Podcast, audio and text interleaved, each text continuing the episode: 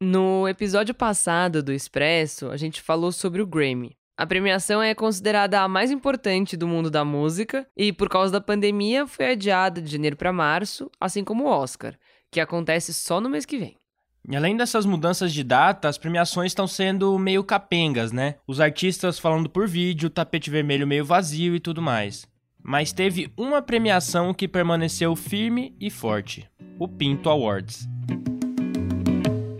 É, tá certo isso que você ouviu. Pinto Awards. Para quem não sabe, essa premiação elege as melhores fotos e vídeos de pênis no Twitter. E bem, além de sair leso do caos da pandemia, o troféu ainda fez uma campanha de conscientização sobre o isolamento social.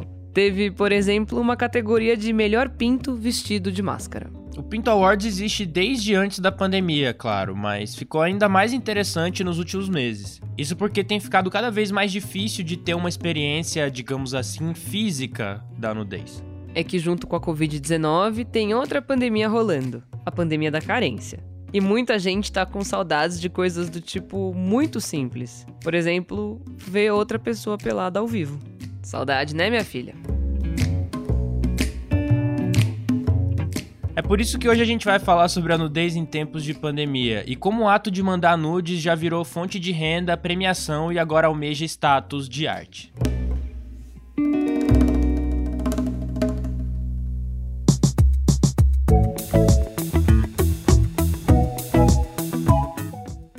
Você está ouvindo Expresso Ilustrado, o podcast de cultura da Folha, com episódio novo todas as quintas às quatro da tarde. Eu sou o Lucas Breda. Eu sou a Isabela Menon e a edição do programa é dela, a Natália Silva, globalmente conhecida como DJ Natinha. Ela que desistiu de participar do reality show de férias com ex porque eles não estavam cumprindo as regras de distanciamento social. A gente volta em 7 segundos. Oferecimento Achado Zelo, o guia com experiências mais autênticas de São Paulo. Ok, agora vamos voltar ao Pinto Awards. A premiação funciona assim. Os participantes precisam provar que são maiores de idade e assinar um termo de consentimento, ou seja, autorizar o uso das imagens. Mas as edições do prêmio são sempre anunciadas de maneira relâmpago, então não dá para saber quando vai acontecer. Isa, fala para mim alguma das categorias do Pinto Awards. Bom, vamos lá. É, tem melhor pinto de cueca, melhor pinto em lugares inusitados, melhor pinto com luz natural, melhor pinto com cultura, melhor pinto cabisbaixo e melhor pinto com representatividade, entre muitas outras categorias. O que, que, é um, que, que é um pinto com cultura, Isa? É, pinto com cultura é, por exemplo, pinto acompanhado de algum artigo cultural. Tem uma foto que é um pinto do lado de um livro do George Orwell, pinto do lado de DVDs, pinto assistindo um filme cult e, e outras coisas. Umas loucuras, assim. Interessante, interessante. E é importante a gente dizer que não tem um prêmio de fato pro pênis vencedor, mas isso não diminui a quantidade de participantes e pessoas interessadas no Pinto Awards. Oba! Melhor pinto Mato Grossense. Mentira, é meu a categoria do. Benet. Tem meu Ó, pinto o, mandei, o eu mandei, eu mandei. 280. Bonitinho tudo. Esse é um trechinho de um vídeo do canal das madrinhas no YouTube. O pessoal tá ali fazendo uma análise dos candidatos aos troféus de 2019, mas a última edição do prêmio aconteceu faz mais ou menos um ano, já na pandemia. Isso significa que a próxima edição deve acontecer muito em breve. Quem escreveu sobre esse prêmio foram os repórteres da Folha, o Eduardo Moura e a Marina Lourenço. E hoje a gente vai conversar com a Marina Lourenço sobre essa reportagem. E aliás, no site do jornal você encontra as reportagens que serviram de base para esse programa. Tem dois textos da Carolina Moraes também, que já participou algumas vezes aqui do Expresso, vocês devem conhecer. Marina, como você descobriu o Pinto Awards e há quanto tempo rola essa premiação? Olha, Isa, eu conheço o Pinto Awards já faz um tempo, porque é, ele é muito famoso no Twitter, né? Então, qualquer pessoa que usa o Twitter provavelmente conhece o Pinto Awards, já, já ouviu falar, já esbarrou ali no meio com fotos de pênis em categorias engraçadas. E a premiação ela foi criada em 2016, né? Eu acho que eu conheci, sei lá, em 2018, mas desde então ela vem ganhando força e as pessoas sempre sabem que, tipo, vai rolar uma próxima, mas é sempre anunciado meio que do, do nada, assim, sabe? Meio relâmpago. Então as pessoas, elas são pegas de surpresa, abrem as inscrições e depois já tá rolando. Marina, uma coisa que eu queria saber é como que funciona para os homens que mandam as fotos. É, é tudo anônimo mesmo? Como que a pessoa fica sabendo que ganhou? Enfim, como funciona isso? Então, é, na verdade, não, não tem uma- um grande anúncio, assim, tipo, dos vencedores, mas dá para ter uma ideia, porque no Twitter, quando tem enquetes, né, você consegue ter, ver, assim, a porcentagem de votos para cada uma das respostas, quando você participa da votação, né. Então, as pessoas conseguem ter uma ideia de quem tá indo melhor ou não naquela categoria. É, é tudo anônimo, tipo, o, o administrador da página não divulga nome, é, nem idade, essas coisas. E a pessoa que envia a foto, ela, antes de enviar, ela, ela concorda com os termos que o administrador da página faz de. Ah, termos de consenso de foto, né? E ele pede, tipo, fotos de documento de, é, que provem a maioridade da pessoa. Não, e só abrindo um parênteses aqui, que a gente tá falando dessa premiação, e as fotos estão realmente na conta do Pinto Awards, porque o Twitter ele funciona diferente do Instagram, né? Ele não censura nenhum tipo de nudez, na- nem sexo explícito, é, é difícil de encontrar lá. Então, só deixando essa explicaçãozinha aqui pro nosso ouvinte. O que eu acho mais interessante é que isso mobiliza o Twitter de uma maneira assim surpreendente. Essa é a Bárbara Teixeira, uma universitária de 22 anos que tem o hábito de tirar foto seminua pra seduzir pessoas. E também pra agradar a si mesma. Tá todo mundo ali aguardando a próxima categoria para ver as próximas fotos de pinto. E assim, são fotos que não tem nada demais, são fotos que não são nem não chegam nem a ser eróticas, eu acho, não, não chega a ser pornográfico, é, é uma foto apenas do órgão, é, raramente fazendo alguma coisa, muitas vezes é só o pinto ali parado num cenário bonitinho, porque isso conta muito. E olha, se engana quem acha que é só mulher que vota no Pinto Awards, hein? O que eu acho muito legal também é que junta várias tribos, vai. Então tem menina hétero que gosta de ver, tem homem gay que gosta. Isso é o que a gente pensa assim de mais básico. Mas eu já conheci muito homem hétero que gosta de participar também, de votar, que fica esperando pela próxima categoria, porque é um negócio engraçado, é um negócio que tá ali pro nosso divertimento. Tem lésbicas também que gostam de assistir, de votar. Isso, esse é um ponto que eu acho bem interessante, como junta várias, vários tipos de pessoas diferentes, de diferentes orientações sexuais, e tá todo mundo ali esperando pra ver pinto. E a Bárbara também contou como é que foi a edição pandêmica do Pinto Awards. É a última edição que aconteceu mais pro começo da do isolamento social. Eu acho que foi mais divertida não só por um esforço de quem organiza o Pinto Awards, mas também porque a gente, como espectador, tava precisando de uma, de uma distração, de algumas diversões. Então, eu achei que foi uma ótima sacada eles terem feito isso no começo do isolamento.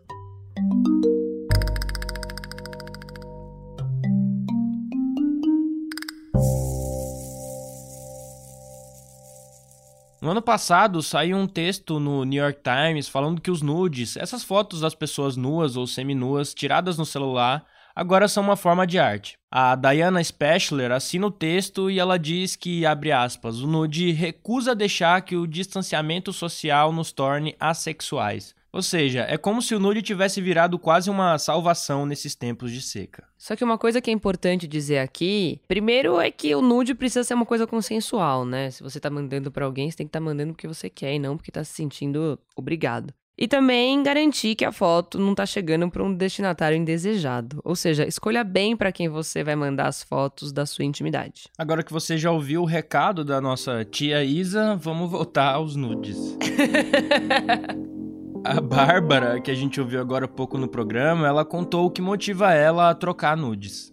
Eu gosto bastante de trocar nudes e seminudes com meus flertes, porque é algo que dá aquela sensação de vontade, sabe? Se já tinha vontade antes, a gente vê o nude, vê o seminude. Eu acho que principalmente o seminude tem muito esse papel de deixar a gente com mais vontade de ter alguma coisa com aquela pessoa. Então, é um negócio que instiga a gente. Tipo, tanto eu receber nude quanto mandar nudes. Eu acho que só a sensação de, tudo bem, não tô ali fisicamente com a pessoa, a pessoa não está me vendo sem roupa fisicamente, mas ela tá com aquela vontade de me ver sem roupa e vê e recebe meu nude, meu semi-nude é, e fica com mais vontade ainda. Isso é um negócio que agrada muito a gente, faz bem pra nossa autoestima, né? É gostoso de sentir isso.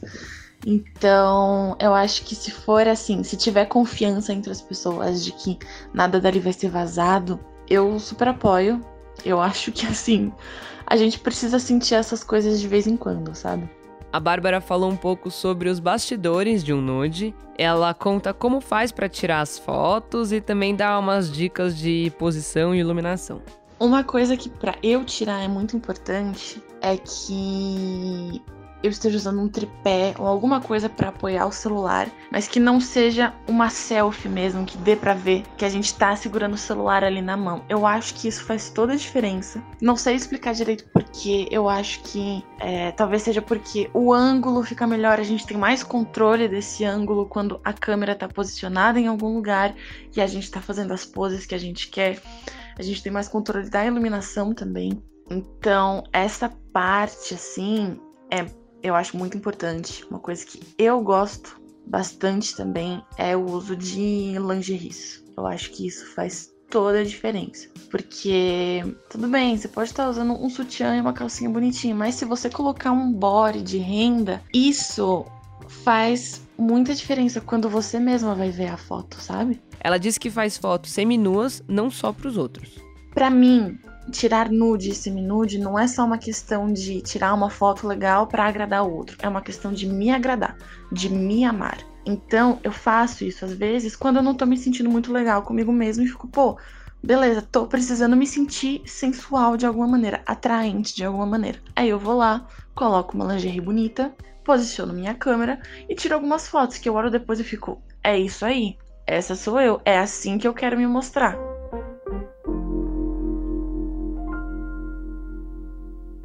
mas na pandemia ela disse que tem sentido menos vontade de trocar nudes. Isso porque perdeu a confiança no próprio corpo, algo que tem muito a ver com esse tempo ficando em casa e tal. Tipo, eu engordei durante esse período de isolamento, como muitas pessoas engordaram nesse período em que a gente tá ficando mais em casa.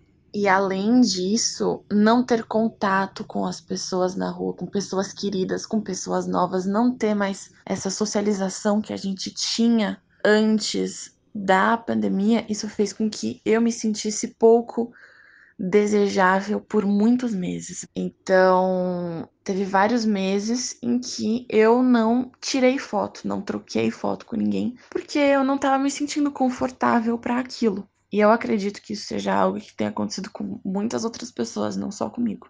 O caso da Bárbara joga luz sobre uma discussão antiga, a de padrões de corpos. A democratização dos smartphones fez com que mais tipos de corpos circulassem na internet. Mas nem por isso a gente pode dizer que os padrões de beleza e proporção mudaram. No celular, as fotos saem mais amadoras, o que tem algum apelo nesse tipo de expressão. Mas essa maior variedade de corpos, ela acaba vindo acompanhada, por exemplo, do uso muito intenso de filtros e de outras modificações gráficas. Dá para afinar o rosto, camuflar algumas marcas, melhorar o bronzeado, entre outras coisas. Então, quer dizer, os corpos de pessoas reais nem sempre são tão reais assim. E é interessante perceber que os filtros, muito famosos no Instagram, podem ser usados de um jeito engraçado. Existem filtros muito diferentes e dá para fazer um uso criativo dessa ferramenta, né? Tipo, eu, eu sou viciada no filtro do Baby Yoda e meus amigos já não aguentam mais ver foto minha verde. é verdade isso aí.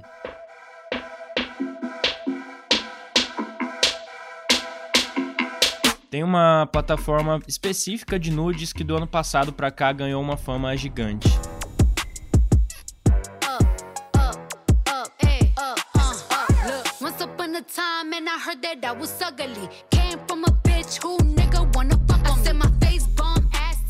Lá vem o Lucas colocando a Cardi B de novo no programa. Conta pra gente por que, que ela tá nesse. Bom, além de eu estar cumprindo a nossa meta de ter pelo menos uma música da Cardi B pro programa, na verdade essa música aí, que é o single Up, termina com uma letra que, pelo menos na minha interpretação, é sobre troca de nudes. Ela fala assim: Look, gotta play it safe, no face, no case.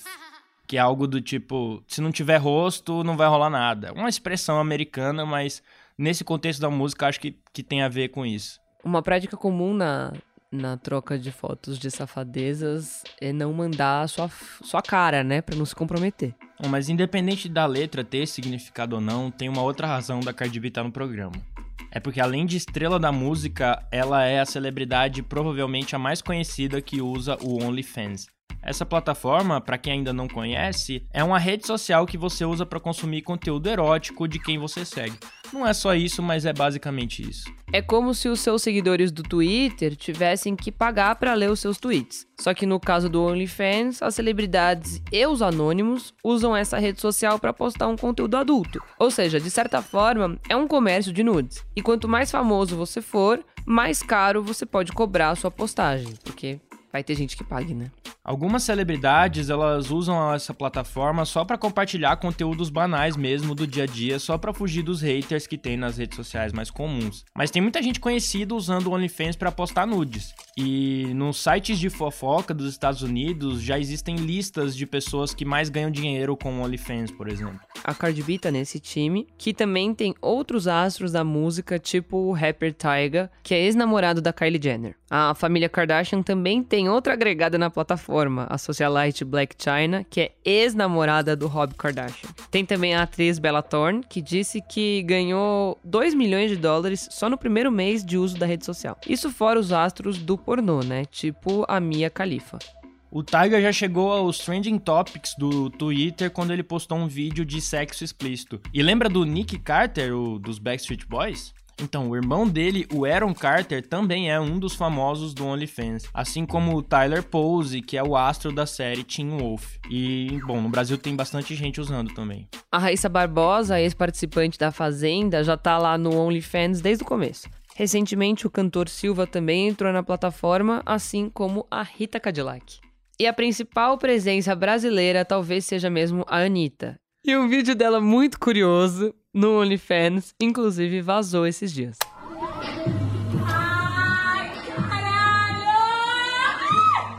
Isabela Menon, você é capaz de me explicar por que, que a Anitta tá gritando nesse vídeo que a gente acabou de ouvir? Você não tá me vendo, mas eu tô vermelho agora. A, a Anitta, ela tá gritando nesse, nesse vídeo porque ela tá tatuando o ânus dela. E ela postou isso no OnlyFans e acabou vazando. É basicamente isso, não tem muito o que dizer. Aliás, o mistério que, exi- que paira hoje é o que ela tatuou, né? Mas. é, Acho que isso poucas pessoas vão saber. Então, e será que ela tatuou mesmo?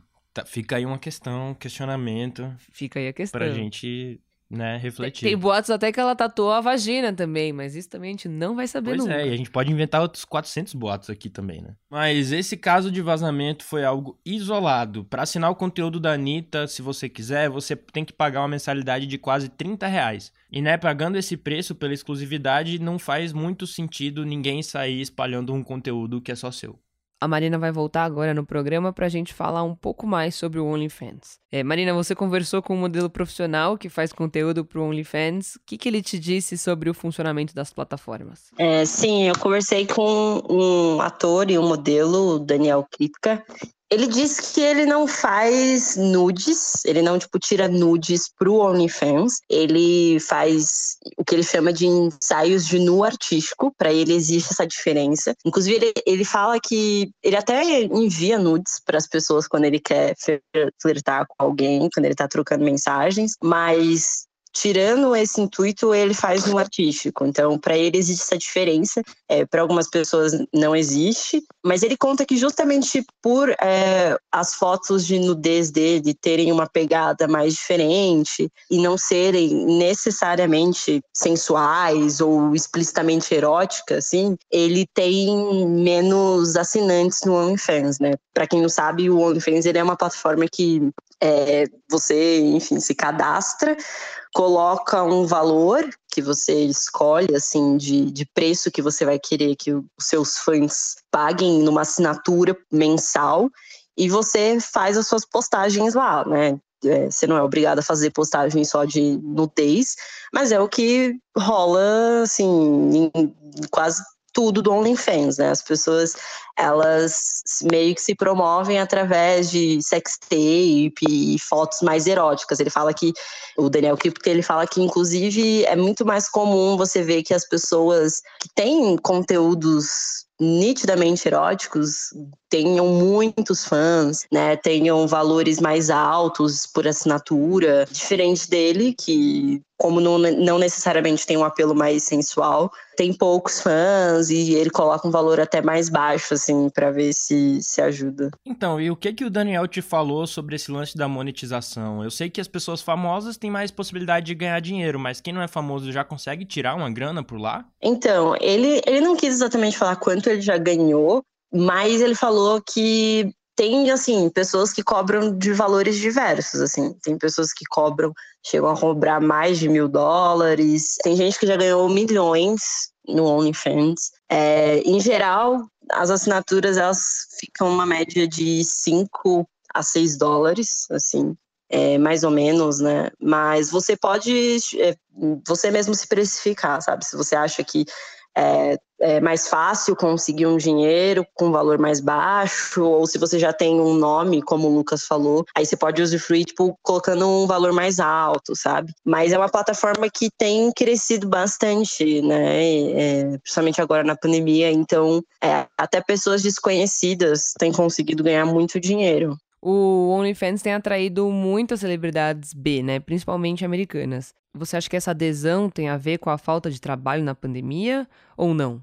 Eu acho que, que sim, tem a ver. É, teve até um, uma entrevista que um dos, dos criadores da plataforma é, deu para o BuzzFeed no, é, em maio do ano passado, que a, a pandemia né, já estava acontecendo, é, e ele falava que o, a plataforma recebe assim cerca de 200 mil novos usuários assim é, a cada dia, sabe? Então é, é, algo que tem crescido bastante. Muita, muitas pessoas que, que falam, que, que usam o OnlyFans, é, não necessariamente é por uma fonte de renda que vai ser a única fonte, entendeu? Mas uma fonte de renda extra, assim, é, com uma maneira de conseguir um dinheiro a mais do que a pessoa já faz. E Marina, que tipo de, vamos dizer assim, safadeza a gente encontra no OnlyFans? É mais essa coisa na linha do nude convencional, tirado do celular mesmo, ou é foto produzida e tudo mais? Então, você meio que encontra de tudo, na verdade. Você encontra desde os chamados no artísticos, igual o Daniel Kripka falou, que podem ser um ensaio mais bem trabalhado, num cenário diferente. É, você encontra nudes mais caseiros também. Você encontra pessoas que já produzem também algo mais elaborado, mas com apelo mais sexual, mais erótico.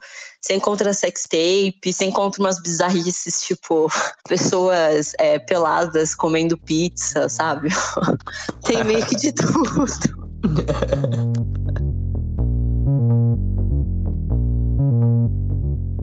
Na pandemia, a gente descobriu que a lista de melhores amigos do Instagram não serve só para seguir a vida de amigos ou mandar nudes. Com os teatros fechados e o isolamento social, algumas peças de teatro encontraram na estética da nudez e das redes sociais uma saída para continuar trabalhando e se expressar artisticamente. Uma delas é a Web Strips, em que seis artistas seguem a proposta de desnudar, e aqui é literalmente isso mesmo, as próprias carreiras com um striptease. Funciona assim: quem compra ingresso é adicionado à lista exclusiva do perfil da produtora de teatro de mente no Instagram. E bom, durante dois dias essas pessoas tiveram acesso às performances. O Jorge Alencar, que é diretor da peça, começou a explorar esse universo ainda no teatro presencial com o projeto Strip Tem.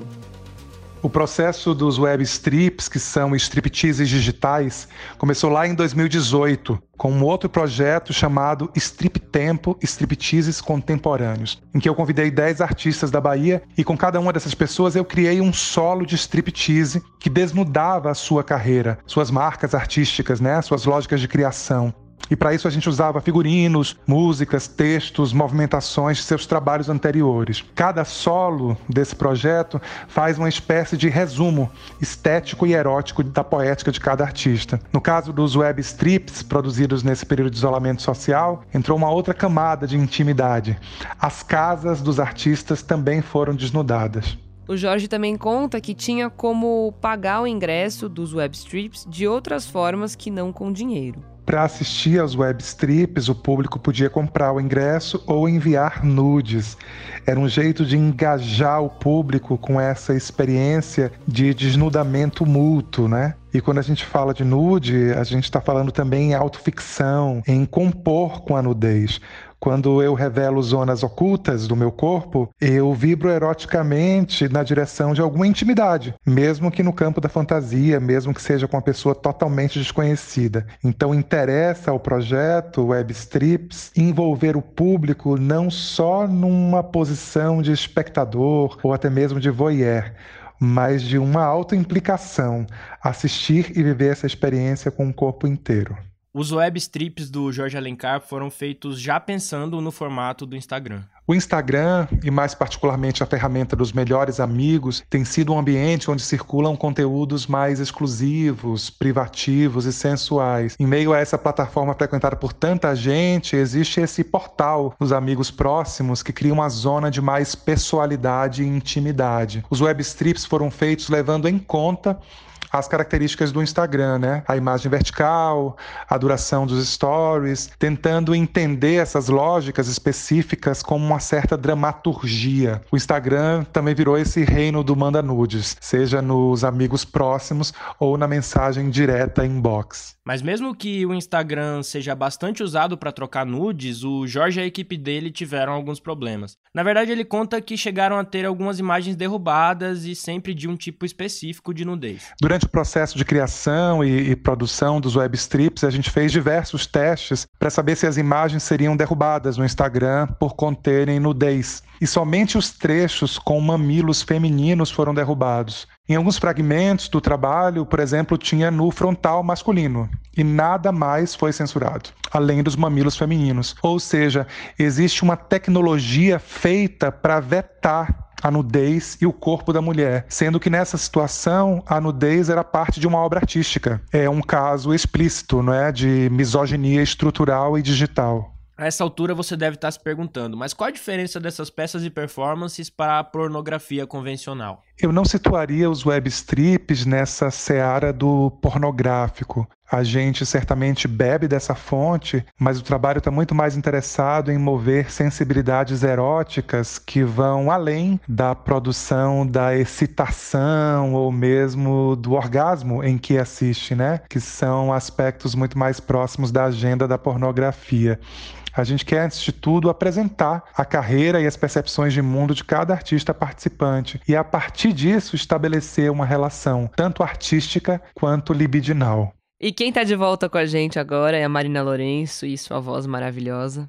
E Marina, pra gente amarrar nosso papo de hoje, a gente já falou sobre os nudes como mercado, no caso do OnlyFans, também como expressão artística no teatro, e a gente falou do nude até como premiação no Pinto Awards. E aí eu queria saber é, se você acha que os nudes ajudaram numa certa democratização dos corpos na internet. Sim, a democratização dos celulares, né? Tipo, a expansão dos, dos smartphones, o acesso cada vez maior que as pessoas têm com a internet faz com que as pessoas tirem cada vez mais fotos de si mesmas, né? Tipo, produzam mais conteúdos sobre si. E isso, de um certo modo, faz com que é, diferentes tipos de corpos circulem pela internet, né? Corpos cada vez mais reais, né? A gente não necessariamente vai sempre esbarrar com uma nudez muito idealizada e cheia de perfeccionismos e cada vez mais se esbarrar com corpos do dia a dia.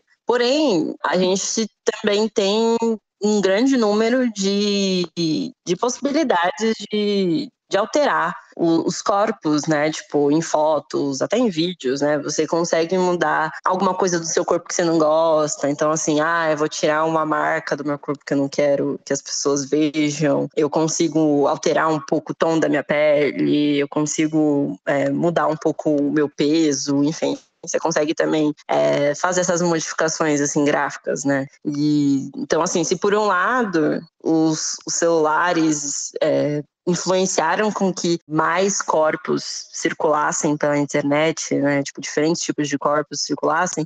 Por outro, ele também possibilitou que mais modificações acontecessem. E Marina, pensando ainda nessa estética do nude, vocês conversaram com a artista plástica Denise Matar e ela fala sobre o histórico do nu artístico e tudo mais. Mas eu queria saber o que ela falou para vocês de como ela vê o uso da nudez na arte contemporânea. Ela falou que a nudez é, é, sempre teve presente na história da arte, né? É, desde que arte é arte.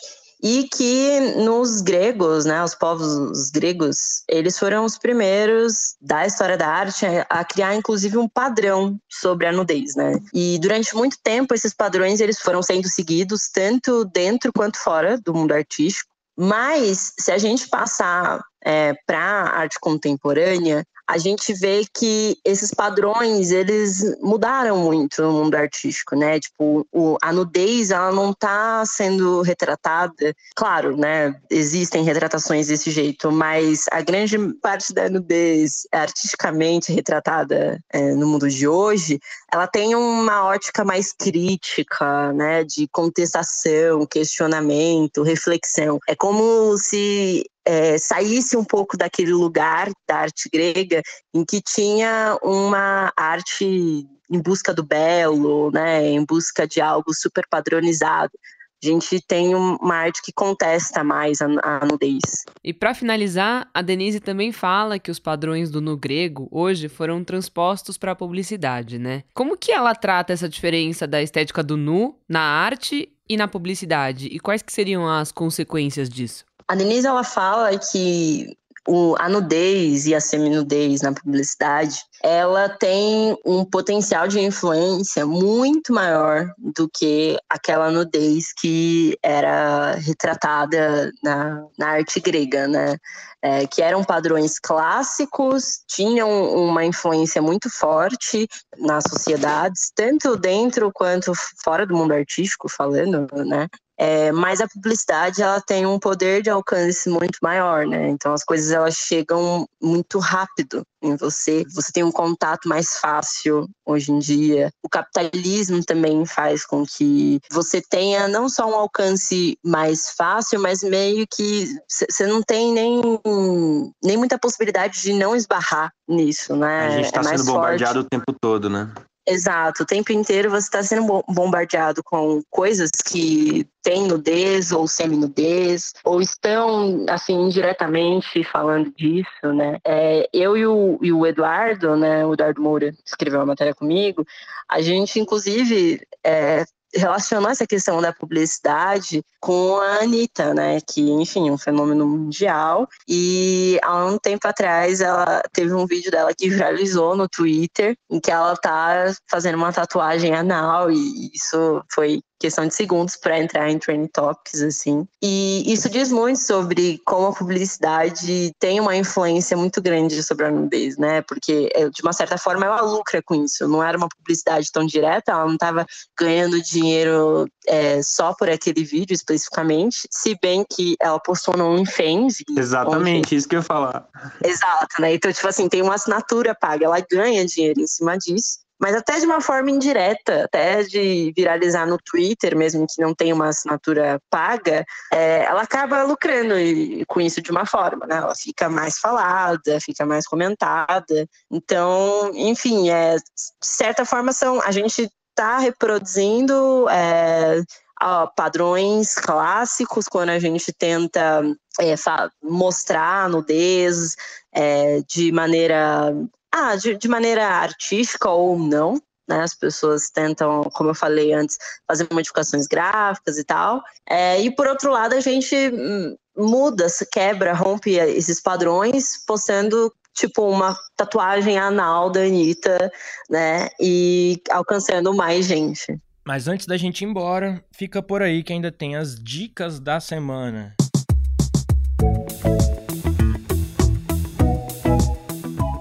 Isabela, vamos lá, quero três dicas hoje, hein? Tá, vamos de duas então. É, primeiro é um livro que eu tô lendo, eu acho que tem um pouco a ver com o que a gente falou hoje. Se chama Prazeres e Pecados do Sexo na História do Brasil. Então ele reconta desde a chegada dos portugueses aqui até tempos mais atuais, como que o Brasil lidou com o sexo em diferentes períodos históricos. É um livro que ele é do Paulo Sérgio do Carmo e saiu pela, pela edição em Sesc. E a outra é uma série que eu tô assistindo da Apple TV, se chama Ted Laço, e eu acho que é uma série que é super, assim, sabe aquelas séries conf-série pra assistir e ficar tranquilo? Porque você não aguenta mais tanta coisa ruim? Assim, não podemos...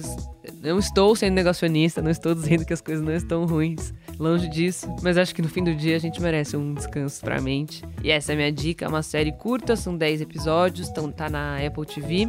É, cada episódio tem uns 30 minutos. E a história é de um técnico de futebol americano que se muda pra Inglaterra para treinar um time de futebol. Só que ele não, não entende nada de futebol, ele só entende sobre futebol americano. E aí, é, os jogadores e a cidade inteira tem uma super desconfiança com ele e ele acaba tendo que provar que ele é capaz e conquistar a galera. É, é uma gracinha, é engraçado, é leve e essa é a minha dica. E você, Lucas Bleda, qual sua dica? Cara, sabe o Zé Vaqueiro que canta aquela Letícia, Letícia, pra onde você vai com aquele mototaxista? Sabe? Pra onde você vai? Então, ele lançou uma música que se chama Volta Comigo Bebê, recentemente, é produzida pelo DJ Ives, que é uma música maravilhosa, que é tipo assim, é como se fosse New Order encontrando o, o forró e dando certo, sabe? Tipo assim, é absolutamente incrível que ele conseguiu essa música. Eu gostei muito, parece que ele tava falando do futuro pra gente, assim, ó, isso aqui é assim que sou o futuro. Saudade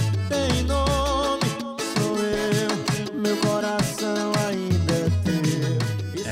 gostei bastante. Uma música que tá, enfim, revelando novas possibilidades aí pro, pro, pro forró, pra música brasileira, é, junto com a música eletrônica. E tem outra coisa que eu queria indicar, que essa é uma coisa completamente aleatória, que é um disco que eu, que eu acabei esbarrando com ele no Spotify, que se chama Uma Rosa com Bossa. É um disco bem, assim, tranquilinho, de bossa nova e tal, é, só que tem duas músicas absolutamente muito boas. Uma delas é Capoeira de Oxalá, que é a primeira, e a outra é Minha Filosofia. Enfim, o disco tem um dueto com Wilson Simonal também, e eu vi que é uma coisa que não tem muitos views, eu não conhecia pelo menos e adorei esse disco. É um, é um disco de bossa, mas com, com um pouco mais acelerado, com outros elementos ali, que eu ouvi esses dias e gostei bastante. E, bom, é isso, né? Esse foi o Expresso Ilustrado, o podcast de cultura da Folha, que vai ao ar todas as quintas às quatro da tarde. Está disponível em todas as plataformas. Eu sou a Isabela Menon. Eu sou o Lucas Brede e a edição do programa é sempre dela, a Natália Silva, a nossa DJ Natinha, a mais socialmente isolada da podosfera mundial. É, é isso, gente. Mandem nudes com... com... Parcimônia, consciência consciência, exatamente. Saibam para quem vocês estão mandando, para não ter nada de ruim acontecendo nas suas vidas. Esse é o recado da tia Isa. E até semana que vem. Se cuidem, fiquem em casa se puder. Evitem contatos e, enfim, as coisas não estão boas, mas vamos fazer nossa parte. Tchau, tchau. Tomem água.